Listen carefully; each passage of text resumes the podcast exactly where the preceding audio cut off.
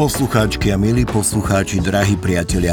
Pomaly sa blížime k záveru roka dvetisícdvadsaťtri, počas ktorého sme vám priniesli dvanásť vydaní podcastu Rande s mestom, venovaných dejinám, kultúrnym udalostiam, ale aj súčasnému dianiu v našej milovanej Bratislave. Uprostred adventného času vás opäť pozývam naplno sa ponoriť do pravej a autentickej atmosféry Vianoc, tak ako ich prežívali naši predkovia v dávnejšej minulosti, ale aj v minulom storočí v Bratislave. Pred rokom sme o vianočných tradíciách, sviatočnej kuchyni starých prešporákov či silvestrovských oslavách hovorili s etnologičkou a popularizátorkou dejín Katarínou Nádaskou. Dnes som veľmi rád, že moje pozvanie prijali mladí bádatelia a zároveň archivári z Archívu mesta Bratislavy, ktorí sa Vianociam intenzívne venovali vo svojom výskume a podelia sa s nami o veľmi úžasné zistenia a výsledky. Ja sa volám Ludvík Bagín a pozývam vás stráviť príjemný vianočný čas s našimi predkami v ich domoch aj v uliciach Bratislavy, po ktorých stále chodíme. Do minulosti nás preniesú naši hostia, ktorí sú zároveň doktoranti slovenských dejín na Univerzite Komenského v Bratislave, Martina Rácová a Miroslav Baranek z Archívu mesta Bratislavy. Vítajte. Dobrý deň, prajem. Dobrý deň. Tak poďme pekne po poriadku. Ja som spomínal, že ste v Archíve mesta Bratislavy realizovali výskum venovaný zime a sviatočným a vianočným sviatkom v Prešporku a v Bratislave. Z akého obdobia evidujete v archívnych dokumentoch prvé zmienky o Vianociach vôbec? Áno, ešte by som chcel povedať k tomu výskumu. Najskôr minulý rok sme v Archíve mesta Bratislavy organizovali Deň otvorených dverí a téma bola teda zima v starej Bratislave a Vianoce. A tak sme teda našli napríklad najstaršiu listinu, kde sa spomínajú Vianoce, bola vydaná v roku tisícštyristoštyridsaťjeden a je datovaná na Vianočné sviatky roku tisícštyristoštyridsaťjeden po narodení Krista. V nemčine Geben zu Pressburg in den Feiertagen zu Weihnachten. Vianoce mali pôvodne naozaj len ten duchovný rozmer, dokonca samotný štedrý deň bol aj pracovným dňom, keďže aj listiny boli vydávané na štedrý deň alebo na ďalšie vianočné sviatky. Keď sa presunieme do druhej polovice sedemnásteho storočia, konkrétne do roku tisícšesťstoosemdesiat, nachádzame v tzv. Komorných knihách, to sú účtovné knihy, kde sú zaznačené všetky príjmy a výdaje mesta, tak nájdeme tu aj výdavky spojené s Vianocami. Napríklad sa spomína v roku tisícšesťstoosemdesiat, že mešťanosta nechal zakúpiť šesťdesiatosem bochníkov chleba na vianočné sviatky a stalo to dvadsaťtri zlatých. Tieto chleby boli potom po polnočnej svätej omši rozdávané chudobným ľuďom a taktiež aj väzňom v mestskom žalári. Potom z toho istého roku máme ešte ďalšie podrobnejšie záznamy, a síce, že na pečenie bajglov, teda rožkov, na vianočné sviatky magistrát zakúpil mlieko, vajcia a bravčovú masť a stalo to tri zlatých, a taktiež zakúpil dvadsaťšesť pecňov bieleho chleba za dvadsaťdva zlatých. Vieme si teda takto v úvode hneď aj objasniť, ako sa vlastne slávenie vianočných sviatkov prakticky tak, ako ho poznáme dnes, do, do, do mesta, do Bratislavy dostalo? Súčasná podoba Vianoc má korene v Nemecku, odkiaľ sa šírila v šestnástom až sedemnástom storočí postupne do celej Európy. To znamená, že ten pôvodný obraz Vianoc bol čiastočne odlišný, neboli žiadne vianočné stromčeky ani darčeky, respektíve možno tam boli nejaké náznaky, ale nebolo to v takom rozsahu, ako to poznáme dnes. A on sa hovorí, že ten e, vianočný stromček ale prvý priniesol vlastne Martin Luther. Neviem, či to tam akože s tou Bratislavou nejako súvisí, či mi k tomu viete niečo povedať. A vôbec akože ja by som prekladol, lebo mňa by zaujímalo teda, ako vlastne vôbec tie Vianoce v starej Bratislave vyzerali. Vieme si povedať takto v úvode, ako sa vlastne to slávenie Vianočných sviatkov do Bratislavy dostalo? Tak ako už som spomínal, v tých komorných knihách máme záznamy, že sa teda piekol chlieb a bajgle, ktoré sa rozdávali chudobným. To je to istá forma solidarity, dobročinnosti, ale je to spojené hlavne s evanjelikmi. Mhm. V starších záznamoch nenájdeme, že by sa niečo takéto kupovalo, aspoň to nemáme teda zaznačené. A už vieme teda, že v druhej polovici sedemnásteho storočia evanjelici mali v Bratislave silný vplyv, aj v Mestskej rade už sa volil raz, bol richtár evanjelík, potom katolík, takisto mešťanostovia, senátori a tak ďalej. Takže je tu vplyv toho protestantizmu z Nemecka, z Rakúska, sem prichádzali či už obchodníci, inteligencia a tak ďalej a priniesli tu tieto zvyky slávenia Vianoc, ako ich v podstate možno poznáme aj dnes.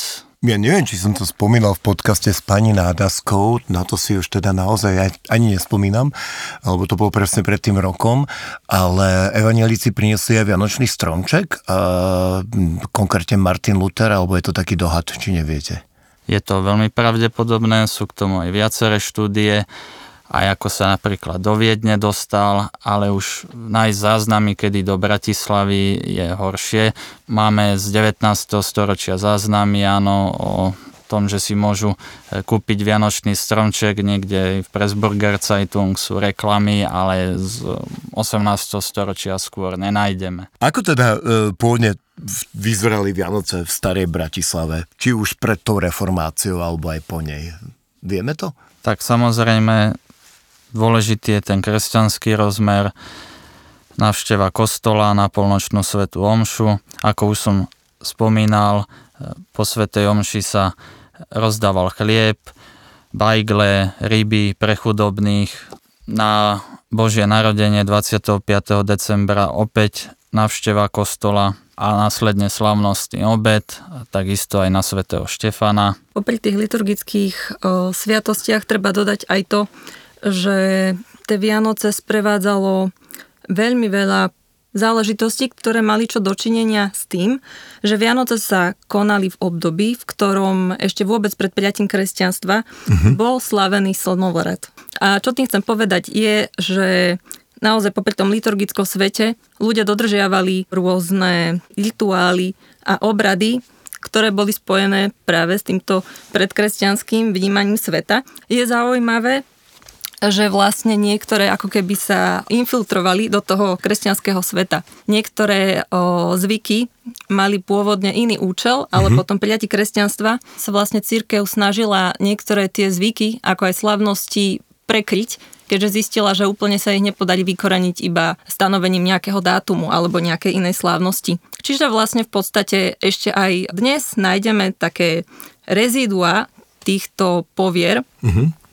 ktoré sa skrývajú vlastne o, v niektorých činnostiach, ktoré riešime počas Vianoc alebo pred nimi a vôbec si to ani neuvedomíme. Že ide o pohanské zvyky a rituály prakticky ešte z toho predkresťanského času. Ako vlastne potom teda vyzerala, alebo čo všetko, čo všetko zahrňala taká príprava na Vianočné sviatky? Povedzme, že v konkrétne v Bratislave vieme napríklad o tom, že tak ako aj všade inde na území Slovenska sa napríklad ľudia nechceli hádať, nechceli začínať deň so zlou náladou, pretože nechceli, aby to tak bolo po celý rok. Okrem toho tá príprava zahrňala vlastne v tom adventnom období, aby si ženy všetko upratali, oprali si, aby už vôbec na tie sviatky nebolo čo pratať, inak by ich postihol nejaký... Áno, áno, boží trest. Áno, tých predkresťanských bohov, ale nie, nie. Totiž dvadsiateho štvrtého decembra, dvadsiateho piateho decembra, ale aj iné dni počas adventu sa napríklad nesmelo šiť, ani prať, ani priasť, či tkať. Uh-huh. Vreteno bolo napríklad schované na povale, hm. pretože... Pôvodne sa to spájalo s nejakými tými predkresťanskými praktikami, ale neskôr sa to odôvodňovalo tým, že si chcú vlastne uctiť toho Ježiška, takže nebudú Áno. robiť takéto činnosti. Nebudú pracovať. No a celkom mi ma zaujímalo, v podstate my sme si tak akože, možno by sme sa k tomu aj vlastne mohli dostať, že odkiaľ prišiel tento zvyk a prečo práve ten kapor, ale ako vyzeral predkaprový vianočný stôl, teda predtým, než sme začali jesť šalát Oliver, a olivier, pardon, teda takzvaný ruský šalát, respektíve zemiakový s tým kaprom, tak čo, čo, čo bolo predtým? Tak ja by som išiel ad fontes k prameňom, mm-hmm. čo sa mi teda opäť podarilo nájsť, a to je v osobnom fonde rodiny Weiss-Mader. Bola to veľmi zámožná rodina, ktorá podnikala v železiarstve, mm-hmm. mali tu obchod, kde neskôr stál obchodný obytný dom Luxor na námestí es em pé. Mm-hmm. No a teda v zachovaných prameňoch z tohto fondu osobného máme aj účtovné knihy, výdavky na domácnosť z rokov tisíc osemsto dvadsaťjeden až tisíc osemsto päťdesiatšesť. No a už konkrétne z roku tisíc osemsto dvadsaťdva tam máme, že na štedrý deň kupovali hovädzie mäso, salámy, klobásy, bravčové mäso, telacie mäso. Napríklad z roku tisíc osemsto tridsať ďalej tu máme aj baraninu, že kupovali ryby. Potom z ďalších potravín by som spomenul, ktoré sa teda aj k pečeniu koláčov používali, lieskové orechy, citrony, mlieko, mandle a tak ďalej. Ale to bol pravdepodobne teda štedrovečerný stvor, ktorý bol mimoriadne štedrý a teda patril asi k takej tej bohatšej rodine, ale čo tak akože tá, tá chudobnejšia, alebo teda tá, ak môžem vôbec povedať, či existovala stredná vrstva tých mešťanov. Ako to vyzeralo tam, to vieme? Tak iste nemohli tie ryby chýbať, áno, nie každý si dovolil telacie mäso a tak ďalej, hej, takže ryby, kapusta a tak ďalej, takže... Vieme si aj tak, že povedať, alebo v, v podstate tuším, že prečo a kedy, ale vieme to konkretizovať, ako je to s, t- s tým kaprom konkrétne a prečo sa teda objavil na štedrovečnom stole v tom, v, práve v tom rakúsko-uhorskom regióne? Tak určite tam pár tých chodov bolo, začínalo sa minimálne tou oblátkou, orechom a medom, mm-hmm. čo je mimochodom tiež to naznačuje na také tie predkres, predkresťanské o, zvyky alebo rituály. Určite mali na stole o, rybu, či už v podobe rybacej polievky alebo hlavného jedla, samozrejme vypražaná teda nebola. O, polievka mohla byť aj kapusnicová, ale u katolíkov samozrejme, že bez mäsa. Mm-hmm. Hoci na ten druhý deň si ho dopriali aj za ten štedrý večer. A, takisto nesmeli na stolo chýbať koláče, štrúdle, bratislavské bajgle, dokonca bratislavské sucháre, ktoré boli tiež veľmi populárne. Medovníky, medovníkari pôsobili v Bratislave už od štrnásteho storočia minimálne, hoci boli súčasťou cechu vo Viedni a až neskôr sa vytvoril cech bratislavských medovníkarov a dokonca to bol oblastný cech pre celé územie Slovenska, až kým sa nevytvoril ďalší cech v Levoči. Ešte by som doplnil kolegyňu, že aj v tých účtovných záznamoch rodiny Weiss-Mader máme, že si kúpili v roku tisíc osemsto dvadsaťdva presne štyridsaťosem bajglov na štedrovečerný stôl a, a na sviatky teda a ďalšie koláče, cukrovinky. Tak tu mali celkom požehnané Vianoce, ako sa hovorí. A, a... a ešte som zabudol povedať, a taktiež víno a pivo, samozrejme. To je nevyhnutné. To je, to je priam nevyhnutné. Mohli by sme sa aj pomenovať e, takému samotnému štedrému dňu e, v tom mestskom prostredí, v tom bratislavskom. My si to tak celé romantizujeme. Ja si pamätám ako dieťa, keď som bol, tak na mňa veľmi vplývali tie adventné kalendáre a celá tá ako keby atmosféra tých Vianoc, ktorá prichádzala práve sprostredkovane navodzujúca nejaké to devätnáste storočie, čo je vlastne v podstate aj to obdobie, ktoré si tak nejako približujeme tiež. Ako vyzeral ten samotný štedrý deň v tom mestskom prostredí? Tak po štedrej večeri bolo zvykom, že páni vyšli do ulic, slávnostne oblečení v cilindroch, v kočoch, praskali bičmi a že údajne aj, ak zamrzol Dunaj, tak sa po ňom prechádzali do Petržalky, vtedy to bol Brúkau, mostová niva, kde boli, spočiatku bol len drevený most, postavený neskôr aj Karolínin most pontónový, ale už napríklad z roku tisícpäťstoosemdesiat máme z januára záznamy, že bol vyplatený istý správca mosta Georg Tabinger za to, že vyznačil cestu cez zamrznutý tok Dunaja, ale to máme teda až z januára, ale tak ak pokiaľ bol už v tom decembri zamrznutý a ak tá tradícia je teda pravdivá. Takže odtedy sa to tak tradovalo a v podstate páni vyšli von a čo tí ostatní? O, pokiaľ boli dostatočne podgoražení alkoholom, mohli sa vybrať za nimi aj oni. Ono sa si to zdá trošku také divné, že by zamrzal ten Dunaj naozaj až tak, že by sa cezeň dalo chodiť, ale treba si uvedomiť vlastne, že to rameno, ktoré je dneska tak široké, tak pôvodne bývalo oveľa užšie. Totiž, že neustále erózie spôsobovali posuny pôdy. Nieksom, niekomu sa mohlo stať, že jeden deň mal pri dome záhradku a na druhý deň už bola na druhom brehu. Takže takéto veci sa diali s Dunajom vlastne až do regulácie v devätnástom storočí. Ale sú zmienky o tom, že keď boli veľmi tuhé mrazy, tak aj potom sa bol stále zvyk, že sa chodili prechádzať potom Dunaji trebárs až do hostinca Krištúfek. To bolo, myslím, v devätnástom storočí veľmi populárne miesto. A ten sa nachádzal kde? Myslím, že v súčasnosti sa nachádza na rakúskej strane. Mm-hmm. Za hranicami Rakúska. Takže, ale to Bratislavčanom samozrejme nejako nebranilo. Ani vtedy, ani by im to vôbec podľa mňa nevadilo. Tak teraz sa tam môže ísť priesť na bicykloch, keď bude trochu prívetivejšie počasie. Ten duchovný rozmer Vianoc postupne naberal aj, aj komerčnejší charakter. Vystupovali ste v archíve napríklad aj nejaké prvé zmienky o nakupovaní vianočných darčekov. Spomínali sme obchodný dom Luxor, ale asi predtým, kedy sa objavili, či z akého obdobia pochádzajú.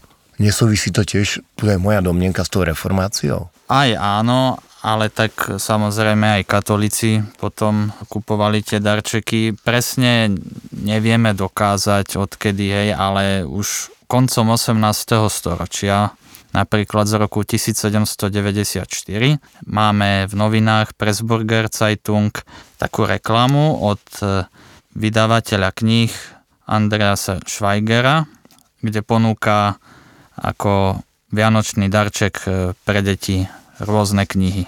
Taktiež potom z prvej polovice devätnásteho storočia máme ďalšie ponuky kníh tlačiarov a predávačov kníh, napríklad od Alojza Bučanského v inzeráte z roku tisícosemstotridsaťštyri, ktorý mal obchod na Dlhej ulici, dnes je to Panská ulica, ano, a taktiež ano. Mal aj stánok na Hlavnom námestí a teda predával tam vianočné a novoročné darčeky, teda prevažne knihy, rôzne kalendáre. No, vy spomínate rok tisícosemstotridsaťštyri a stánok na Hlavnom námestí. Bratislava sa pravidelne objavuje v rebríčkoch najlepších, najkrajších, najpopulárnejších vianočných trhov. Tešia sa už desaťročia mimoriadnej obľúbe, minimálne od rokov deväťdesiatych. Ale je tá teda tá tradícia ešte staršia? No, s vianočnými trhmi to bolo tak, že zároveň boli, aj neboli. Mhm.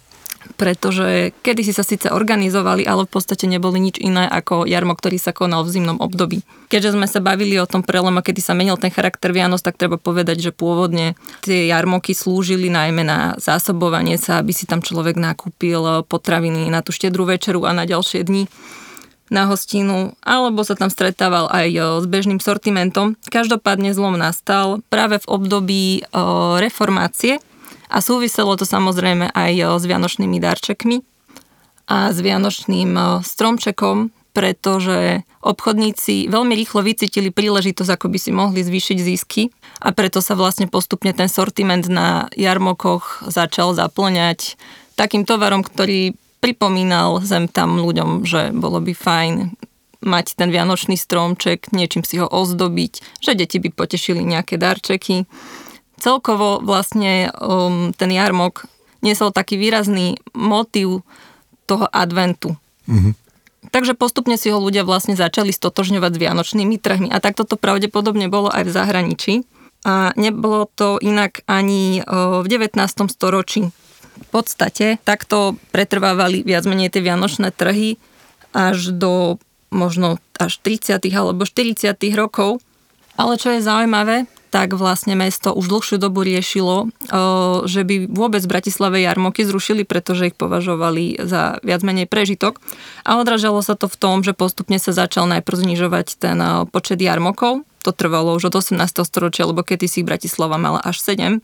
A postupne ale začali znižovať aj počet dní, totiž kedysi tie jarmoky trvali aj týždeň, dva a zrazu v tých tridsiatych štyridsiatych rokoch už trvali len tri.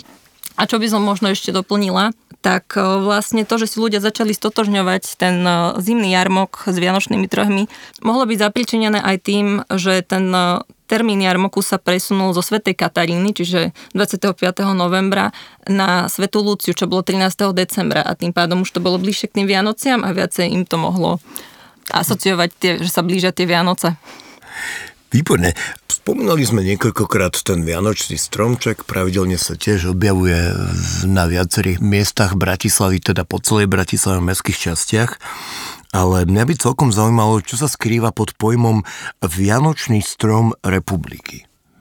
Vianočný strom republiky bola akcia, ktorá sa v Bratislave konala od roku devätnásť dvadsaťpäť. Organizovala ju miestna pobočka Československého Červeného kríža v Bratislave, a inšpiráciou jej bol Vianočný strom republiky v Brne, ktorý zasa inicioval istý brnenský básnik na základe inšpirácie z Dánska. Oh. A ten si zobral príklad vlastne z New Yorku a Bostonu v Amerike, ktorí vôbec ako prvý v roku devätnásť trinásť dali vianočnému stromčeku úlohu krášliť námestia miest, totiž dovtedy bývali vianočné stromčeky súčasťou vianočných besiedok, ktoré mali častokrát charitatívny charakter, mm-hmm. alebo zdobili mešťanské domácnosti, ale v tom verejnom priestore sa dovtedy neukazoval. Čiže ten Vianočný strom republiky v podstate sa paradoxne veľmi podobá aj dnešným vianočným trhom, pretože sa konal pred Vianocami a spočíval v postavení obrovského vianočného stroma na, na námestí.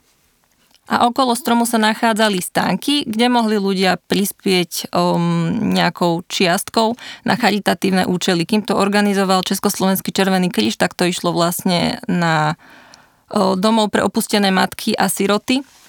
Ono sa to neskôr um, zmenilo, ale treba povedať, že tá tradícia v podstate s istými obmenami trvala aj do šesťdesiatych rokov, aj keď tam už bolo veľmi veľa odlišných vecí. Každopádne akcia trvala možno týždeň, začínala sa slávnostným rozsvietením vianočného stromčeka, čo nám teda pripomína aj súčasné vianočné trhy. A rozsvietenie sprevádzal aj program pozostávajúci zo spievania koliet, z vystúpení, príhovorov a podobne. Spomínali ste rozsvietené vianočného stromčeka. To sa dialo plynovými lampami alebo elektrickými? Ako to asi vyzeralo? Na stromčeku boli elektrické žiarovky a zabezpečovala ich vlastne Mestská elektráreň. Totiž aj vôbec celá tá akcia, síce ju konal Československý Červený kríž, bratislavská pobočka, ale výrazne s organizáciou a hlavne s nákladmi dopomáhalo aj mesto, minimálne v dvadsiatych rokoch. Takže za toto vlastne vďačila Bratislava Mestskej elektrárni, ktorá si to vzala na svoje náklady. Totiž ten stromček podľa žiadostí obratených na mesto mal mať osemnásť až dvadsať metrov a mala to byť jedlička. Fúha. Takže v podstate bol ešte väčší. Ale kto vie, či naozaj aj bol, či sa takýto podarilo zohnať z bezpečnostného hľadiska, či to bolo v poriadku. No ale vy ste mi spomínali, Miroslav, máte to so sebou taký pekný papier, kde Sobík, možno sa volá Rudolf, možno nie ako inak, ale je, je v hlavičke toho listu a je to list Ježiškovi z roku tisícosemstopäťdesiatsedem. Vidím tu nejaké podpisy Etelka, Francka, asi Tori, alebo Tony, Laci. Charlotta. Charlotta. Jelka. Vilka. Ilka? Či Ilka? Tam sú konkrétne predstavy, čo by si tie deti predstavovali, čo by ten Ježiško v roku tisícosemstopäťdesiatsedem týmto roztomilým stvorením mohol priniesť. Vieme to prečítať? Čo to bolo? Áno, tak uh, oni sa tu síce podpísali, tie deti, ale uh, ich mama to spísala, tie darčeky, mm-hmm. volala sa Hermína Weissová, rodená Lehnerová, manželka Teodora Weissa, podnikateľa so železiarským tovarom. Tak to mali bohaté Vianoce. Poďme sa len tak akože len tak približne priesť, že v čom sa odlišovali tie predstavy tých detí od tých dnešných. Tak idem postupne. Dcera Etelka si prijala bábiku a modré šaty pre bábiku a taktiež istý obal s listovým papierom, potom dcera Aranka, opäť krabicu s bábikou, listový papier, čo je zaujímavé napríklad Nemecko, Maďarsko, francúzsku knihu veršov a oh. vreckové hodinky, Bir Ur. Potom syn Teodor si prijal veľký vozík, nožnice a pušku. Wow. Syn Ladislav krabicu s ceruskou a vreckový nožík, kožu na knihy a tiež listový papier. Dcera Charlotta dosku na žehlenie a žehličku, tiež bábiku, uhorskú lupu na obrázky a tiež vreckové hodinky. No a napokon dcera Ilka, tá už bola väčšia dáma, tak tá si prijala parfém, rukavice a slnečník. To ona chodila rada do spoločnosti, to je jasné, Ilka, ale mňa teda dojímali tie listové papiere, takže v podstate už vtedy deti rady komunikovali evidentne a teda komunikovali listovo. To je, to je veľmi dojímavé, objavili sa nám veľmi pekné požiadavky na darčeky. Verím, že deťom bolo vyhovené a že z nich raz vyrástli krásni dospelí ľudia. Ale tak ma zaujíma celkom, keď už sme aj pri tejto téme, tak neboli to len priania tých detí, ale boli to aj priania dospelých, ktoré si dávali. Zachovali sa nejaké novoročné, vianočné priania vinše, napríklad, vieme? Tak zachoval sa nám vianočný vinš a dokonca v starej slovenčine. Pochádza z roku tisíc osemsto tridsaťšesť a napísal ho Teodor Weiss, ktorý mal len dvanásť rokov oh. vtedy, ale v Sobotišti je napísaný ten ten vinš. Poďme k nemu. Vinš vánočný. Hodu vánočního památku svietíme, Boha ste milosti vrúcne velebíme. Jenž nám syna svého k našemu spasení ráčiť na svet dáti podle zaslíbení, aby pokolení lidské porušení neznámostí hříchem k báze naklonené mohol od zahynutí zase vykoupiti. Ochotne se mu dal z Márie naroditi, protož, Bože dobrý, pri tejto slávnosti rač nás požehnati a mnohé radosti z lásky udeliti, zdraví potešení, niekdy pak v nebesích večného spasení. Teodor bol nomen omen, lebo vidno, že bol teologicky zdatný a mal bohatý duchovný život a na dvanásťročného mladého muža, teda myslím si, že mimoriadný a krásny počin. Ešte by som dodal, že bol evanjelik, teda aj celá rodina. E, ďakujeme za túto pripomienku.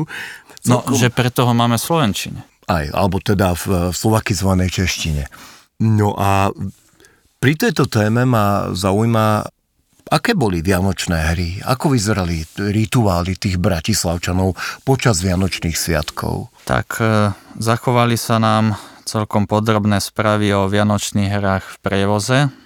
Takú štúdiu napísal historik Karol Beňovský v minulom storočí, v tridsiatych rokoch. A spomína sa, že do Bratislavy sa dostali z oblasti Burgenlandu, teda súvisí to opäť s tými protestantmi, že sa tu presťahovali v sedemnástom storočí a že až do devätnásteho storočia tá tradícia tých hier tam pretrvávala, ale nielen v Prievoze, ale spomína, že aj v Bratislave, v starom meste, že sa hrali. Boli aj istí pamätníci, ktorí si ich ešte pamätali, volali sa Heinrich Müllner a Michal Schuster. Potom spomína ďalšiu prácu germanistu Karola Juliusa Schrojera, profesora na Mestskej vyššej reálnej škole v Prešporku, ktorý vo svojom diele z roku tisíc osemsto päťdesiatosem priblížil tieto vianočné hry a spomína tam, že sú zachované v rukopise, ktorý vlastnila rodina prešporských vinohradníkov Vybauerovcov. V tom rukopise sú aj rôzne poznámky kronikárskeho charakteru, kedy sa ktorý člen narodil, sobášil, zomrel a a napríklad na šestnástich stranách je tam napísaná hra Adam und Eva Gespiel. Potom sú tam spomínané ďalšie tri hry. Hra o narodení Krista, hra pádu človeka a fašiangová hra Šuster a Krajčír. Ten vianočný čas však samozrejme nezaplňali iba betlehemské hry, ale takisto to boli aj plné večierkov, či už mikulášskych, a aj keď liturgický kalendár zakazoval, aby sa konali nejaké zábavy počas adventu, mm-hmm. tak minimálne študenti to rozhodne nedodržiavali. A reštaurácie, hostince lákali aj dospelých, no dospelých ako dospelých, lákali ľudí, aby aj oni spravili výnimku. Napríklad reštaurácia na Červenom moste lákala ľudí, aby prišli v roku devätnásť tridsaťtri na zabíjačku a zábava trvala až do druhej do rána. Takže nie každý to dodržiaval úplne a veľa tých večierkov malo charitatívny charakter, možno som to už spomínala, ale v Bratislave bolo naozaj neskutočne veľa spolkov, ktoré sa tejto činnosti venovali. Či už to bol spolok Filantropia, ktorý každoročne daroval ľuďom, ktorí to potrebujú, na tisícky kíl potravín, alebo to bol dobrovoľnícky ženský spolok, ktorý v roku devätnásť deväť nie, teraz nie som istá, ale fungoval minimálne osemdesiat rokov a tých osemdesiat rokov sa venoval charitatívnej činnosti a organizoval napríklad pre deti v sirotincoch alebo v azyloch s opustenými matkami mikulášske večierky, ktorých súčasťou neboli ani vianočné stromčeky. Takže toto vytváralo dosť veľkú časť toho spoločenského života v Bratislave počas adventu. Ten, ten hostinec na Červenom moste... Vedel čím zaujať. Ten vedel čím zaujať, lebo ja som sa onehda dočítal v kuchni starého Pressburga, že tam robievali dokonca aj hubovú zabíjačku takzvanú, čo je tiež tak trošku vianočná téma, aj keď tá sa diala trochu skôr, dokonca niekedy na prvého septembra, oktobra mám pocit. No ale poďme späť k Vianociam, respektíve k obdobiu tesne po vianočnom, lebo vždy, keď sa s niekým rozprávame, že sa stretneme, že tak budeš mať čas medzi sviatkami, tak my z toho medzisviatkového obdobia preskočíme rovno teda k tomu Silvestru a Novému roku. Venovali ste sa aj, aj tejto téme vo svojich výskumoch? Ja som sa venovala najmä tým silvestrovským zábavám a v tomto prípade tiež bola Bratislava veľmi čulé mesto a organizovali tie zábavy, či už hostince a reštaurácie, hotely, alebo jednotlivé spolky a združenia, ktoré ich zorganizovali pre, pre svojich členov a pre ich rodiny. Alebo kto nemal rád hluk, tak proste ostal doma a spravil si posedenie so susedmi alebo s kamarátmi. Takisto som však chcela ešte doplniť, že tie vinše sa nám zachovali aj novoročné mm-hmm. a tie sú svojím spôsobom unikátne. Totiž vinše majú tiež veľmi dlhú tradíciu a vinšovníci boli samozrejme vždy veľmi vítaní, ale tí prví museli byť vždy chlapci, preto chodevali tak mm-hmm. veľmi skoro. K tomu sa však chcem dostať, že v mestskom prostredí boli veľmi vítaní aj zamestnanci mesta, ktorí prišli vinšovať a medzi nimi aj kominári, alebo smetiari, alebo noční strážcovia. A práve novoročné vinše kominárov a nočných strážnikov sa nám zachovali v našich zbierkach. Sú dvojazyčné v nemčine a v maďarčine. A podľa môjho názoru sú veľmi cenné, pretože vlastne dopĺňajú takú tú medzeru medzi obdobím, kedy sa klasicky vinšovalo, či už na ulici, alebo sa chodilo po obchôdzkach do jednotlivých domov. A medzi obdobím, kedy sa vlastne vinš preniesol na tlač, a vinšovalo sa v novinách, či už kolegom, alebo šéfom, priateľom. Takže naozaj to vytvára takú tú fugu, kedy vidíme, že vlastne tie vinše sa postupne prenášajú z toho verbálneho do toho písomného. A nejaký vinš si pamätáme? Nie, nie, to rozhodne nie. Mal, myslím, že mal asi štyri strofy a až taká dobrá v maďarčine nie som. A... Tá nemčina tiež dala zabrať. Boli z konca devätnásteho storočia. Ja by som ešte doplnil to slavenie Silvestra. Máme napríklad záznam z roku tisícsedemstopäťdesiat, ktorý vydala Mestská rada a týka sa zákazu streľania z diel. Aj na Vianoce, aj na Nový rok. No vidíte, ja som včera večer zažil petardu a skoro som chytil teda zrádnika, lebo zažiť znova petardy v Bratislave, to je veľmi nepríjemná skúsenosť pre rodičov s deťmi a už nehovoriac o majiteľoch zvierat. Každopádne, spomínali ste výše smetiarov. To si spomíname všetci, alebo mnohí z raného detstva, že my sme vaši smetiari, vždy prišli do toho paneláku, keď sa ešte nezamykali. V skutočnosti to vraj teda smetiari neboli, ale ja som to detstvo prežíval začias hlbokého socializmu. Vy budete asi trochu mladšie ročníky, ale tak by ma celkom zaujímalo, že či by ste nám vedeli, alebo teda pre naš, naše mladšej generácii, trochu vykresliť a zaspomínať na to, ako tie Vianoce vyzerali v časoch Československej socialistickej republiky. Čo všetko bolo teda typické pre Vianoce za socializmu a v čom sa vlastne líšili od tých pôvodných zvykov, ktoré sme už spomínali? Začnem asi tým najvýraznejším znakom, že v päťdesiatych rokoch prišiel na scénu Dedo Mraz. Takže vlastne on preberal všetky úlohy, ktoré mal predtým Ježiško. Napríklad spomínala som tú akciu Vianočný strom republiky a pod ním po druhej svetovej vojne vlastne býval postavený Betlehem. Mm-hmm. Tak tento Betlehem v tých päťdesiatych rokoch postupne zmizol, rovnako ako tie pokladničky, kde sa vlastne prispievalo na tie charitatívne zbierky. A postupne teda Dedo Mraz aj rozsvecoval ten stromček a kvôli tomu chodil až do samotného Laponska, takže muselo mu to stať za to. Samozrejme, že sprievody detí ho čakali už na hlavnej stanici, kde ho čakali sane, aby sa odviezol až na Hviezdoslavové námestie. V šesťdesiatych rokoch však postupne ten jeho kult znova trošku upadol, lebo sa uvoľnil režim mierne a znova nastúpil na scénu Ježiško. Takisto však rozdiely môžeme vidieť v gastronómii. Okrem toho, že v šesťdesiatych rokoch už naplno ovládol gastronomický trend vypražaný kapora, zemiakový alebo majonézový šalát, tak deti sa už mohli tešiť miesto jablka orechov, napríklad aj z mandaríniek, banánov alebo pomarančov, pretože dovtedy vlastne počas toho vojnového obdobia bol veľký problém so zásobovaním, takže museli sa uskromniť s tými jablkami alebo orechmi. Takisto, čo sa týka tej výzdoby stromčeka, tak od tých šesťdesiatych rokoch začínajú fabriky vyrábať čokoládové kolekcie, takže tie dvadsať centimetrov šnúrky a na nich salonky. Tak to si mohli deti užívať od šesťdesiatych rokov, ale takisto začali stromčeky zdobiť aj obrovské sklenené gule z výroby továrne na Červenom moste alebo z Čace. Aj keď tie sklenené gule boli už aj predtým, ale tieto boli také výnimočné, dokonca nakoniec putovali na export, čiže vlastne paradoxne v krajine, v ktorej boli vyrobené, tak neboli až tak dostupné.